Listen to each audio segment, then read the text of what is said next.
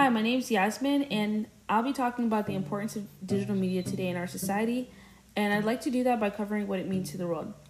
When you look up the definition of digital media, the first thing that pops up is digital media means any media that is encoded in machine readable formats. It can be created, viewed, distributed, modified, and preserved on digital electronic devices. Of course, the definition is very broad, but it's much more influential than it sounds by the technical definition. It doesn't really reflect on the importance unless you actually think about what it's saying. I mean, the only way you're able to hear me right now is because of digital media, and of course, it falls under the definition given.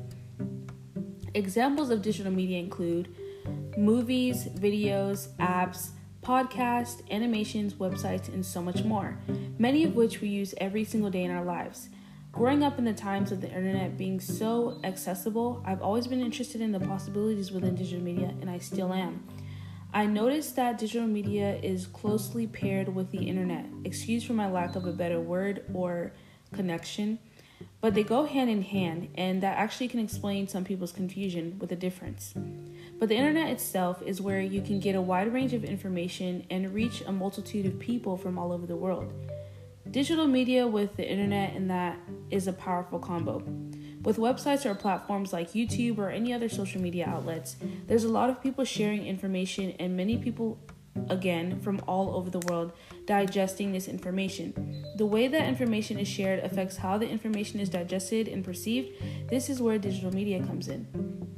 For example, with the beginning of the pandemic, many people were using videos, animations, graphic photos, websites, and more to push awareness and information for COVID, including warnings about safety measures in a quick, digestible way through social media. This helped spread useful information at a time where little was known. The same can be said with George Floyd when people were spreading inform- information and awareness of the Black Lives Matter movement and the injustice that was done. Even when they were doing protests where communities had to spread the word in order to organize protests and quickly spread information for safety. Overall, it's a great way to quickly share information since most of the world is using the internet and accessing digital media every day without knowing. Of course, with the abilities of digital media, with softwares like Photoshop or Adobe Premiere, people take advantage and use these in a bad way. And I'm not just talking about the memes.